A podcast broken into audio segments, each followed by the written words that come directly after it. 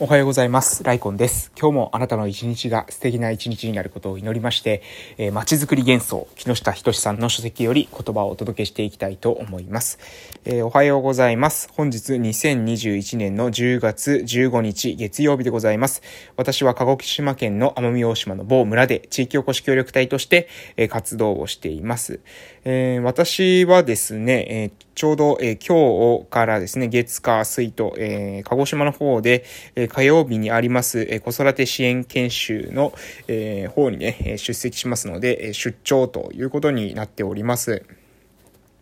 いや、今週もなかなか忙しくて、え月火水で出張がありまして、で、18、19日でえ地域共生サミットっていう研修をですね、これは帰ってきて受けて、で、19日の、えー、夕方からですね、6時からはですね、えー、鹿児、えー、奄美大島の、えー、奄美市、えー、なぜにてですね、えー、子供の貧困の支援を8年間だったかな、えー、されている方がですね、私たちの村で初めて講演会をするっていうことで、えー、そちらのサポートの方に、えー、をさせていただくということになっております。で、その後、えー、土曜日から20日、21日、22日と、また出張でですね、これは日曜日の、えー、日曜日に研修があるので、えー、それに向けてですね、えー、行ってきますというような感じでございます。はい。えー、なかなかですね、忙しいですね。あの、日々忙しい、えー、毎日を送っております。昨日ですけれども、昨日もですね、まあ、えー、日曜日ということで、えー、日曜日の日はですね、大体、えー、私はですね、父と、えー、授業をですね、えー、に向けての行動を、えー、日々しているわけなんですが、えー、昨日は何をしたのかと言いますと、まず、えー、っとですね、えー、っと、父の実家ですね、父の実家、えー、私にとっては父方の祖父祖母の家になるんですけども、そちらの、えー、改築というか改装を、えー、リノベーションですね、をするために、えー、採寸っていうんですかね、あの、木がどれぐらい必要なのかっていうことを、えー、測ってき、ました。うん、で、えー、それをもとにですね、まあ、注文、材料を注文して、12月の中旬かな、えー、まではですね、ちょっといろいろと、え、私と父、えー、ともども忙しいので、12月中旬頃に改築して、えー、そうすると、まあ、今年度中は難しいかな。今年度中に、えー、物自体は完成するんですけれども、えっ、ー、と、その一時預かりの事業自体が本格的に始められるのは来年かなと思います。来年どうまでは待たなくてもですね、えー、来年にはもう1月終わって、えー、しばらく落ち着いて、えー、で、新型コロナウイルスのその第6波っていうやつがですね、来なければ、えー、まあ、スタートできるのかなというふうに思っております。えー、で、父と改築をした後に、その後ですね、えー、っと、あ、そうですね、えー、っと、私が、まあ、5月か6月 ?6 月だったかな ?6 月末ぐらいですかね。え、梅雨の終わり頃にですね、え、なんか畑を作ってますとか、言ってた話聞きましたかね？え、過去の配信聞いていただけたらわかると思いますけど、6月末か7月、え、上旬ぐらいですね、私、ある、え、植物をですね、え、植物というか作物を、え、植えて実験したっていうんですけどね、あの、日照りが強すぎてですね、大失敗したっていうことがあったんですね。で、日が強すぎるからね、ちょっとこれまずいなということで、その日が当たらないようにですね、草が生えたらいいんじゃないかってことで、草が生えたの放置してたんですよね。で、昨日行ってですね、結果を開けてみるとどんな感じだったかっていうと、確かに生き残ってるものは生き残ってるんですけれども、ちょっとね、生育が弱いというか、やっぱりね、その根っこがついたら、その後はね、太陽に当たらないといけないんだろうなということで、まあ当たり前なんですけども、植え付けの時期ってめちゃくちゃ重要っていうことが、えー、今回分かりました。うん。えー、なので、えー、それに向けてですね、対策をしっかり打ちつつ、えっ、ー、と、その、まあ、作物を、えー、なんですかね、売買式で増やせるように、実際ですね、あんまりその作物って、なんていうのかな、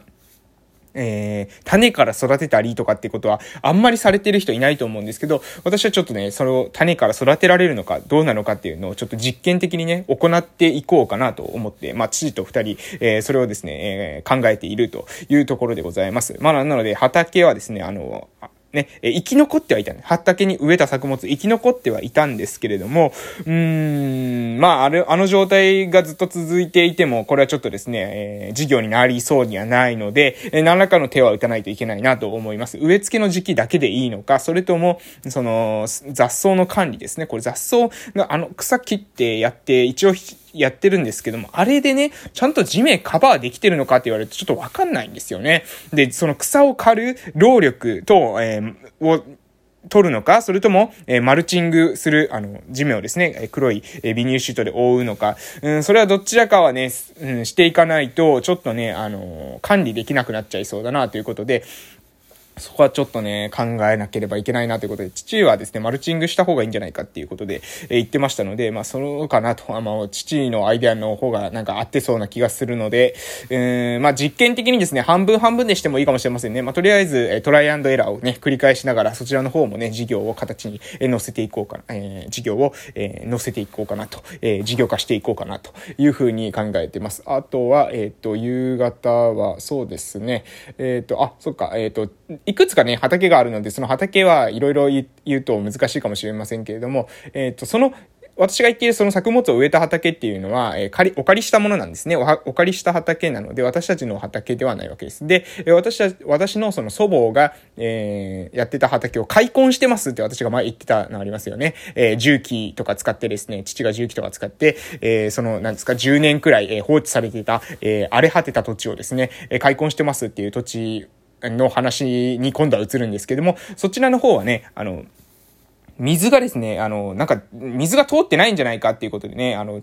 なんか蛇口がこうひねられなくて、えー、ちょっとね、もう水、水止まってんじゃねえかっていうことで言ってましたけど、その蛇口をね、根元からね、こう、ゴリゴリ父がですね、外して、ボンって取るとですね、水がブシャーってこう出てきてね、えー、水出るんかいっていうね、あのー、ことになりましたので、えー、そう、とりあえず水道は生きてましたっていうことで、その、そこの水道生きてたかっていうのは、このかなり、えー、大きかったので、それも良かったなっていうのと、家の採寸も終わりましたよっていうのと、えー、夏前に梅雨の終わり頃に植えた作物については、来年ですね、何かしらの対策が必要だなっていうのが昨日の、え学びのまとめでございます。そして昨日はですね、何より、えそれより何よりですね、大きなイベントが奄美大島には起きました。それはなぜか、何か、えー、わかりますかね？えー、実はですね、2021年10月14、10月じゃない、11月14日、2021年11月14日にですね、えー、奄美大島の、えー、新市長が、えー、誕生しました。えー、おめでとうございます。いやもうこれはね、本当に大きい。このね、えー、もうね、新市長の誕生、えー、大きいんですよね。もう多分ね、現職の人がね、かなり長いんですよ。えー、もともとですね、奄美市っていうのは、えー、っとですね、なぜ、とですね、ナセと、え達合と、え住用っていうところが、え合併してできてた、できたんですけれども、その時にですね、もともとその達合っていう地域の町長をされてた方が、え達合じゃないですね。ごめんなさい。飾りです。飾り。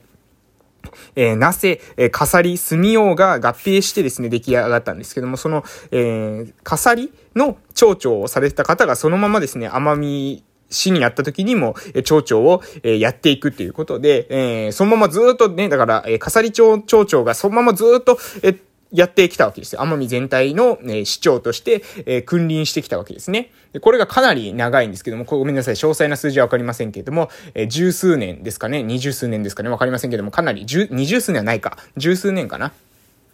えー、君臨してたわけです。あ、今、えー、ちらっとですね、見ましたら、12年ぶりみたいですね。12年ぶりの市長変更ということで、で、しかもですね、その、えー、2006年にね、えー、奄美市って出来上がったみたいなんですけど、私もね、詳細知りませんでしたが、2006年に、えー、市町村合併で奄美市が誕生して以降ですね、最年少の市長になると、いうことで、12年ぶりの首長変更ということで、これはね、かなりすごい。しかもですね、この投票率、奄美市のですね、投票率ってめちゃ低いんですよ。めちゃ低いって言ったら失礼ですけど、50%くらいなんですね。なので大体2人に1人ぐらいしか、えー、投票に行かないってことなんですが、これがですね、投票率が、えー、前回17年を、えー、2017年ですね、17年を24.20ポイント上回る、24.20ポイントですよ。うま、上回る72.26%だったということで、すごいですよね。ということで、もう本当にびっくり。えー、72.26。72.26のね、投票で、えー、新市長、えー、安田総平新市長がですね、えー、誕生したわけです。えー、42歳、安田総平新市長、えー、ね、もう、若い、若い首長がついにですね、奄美大島の地にもね、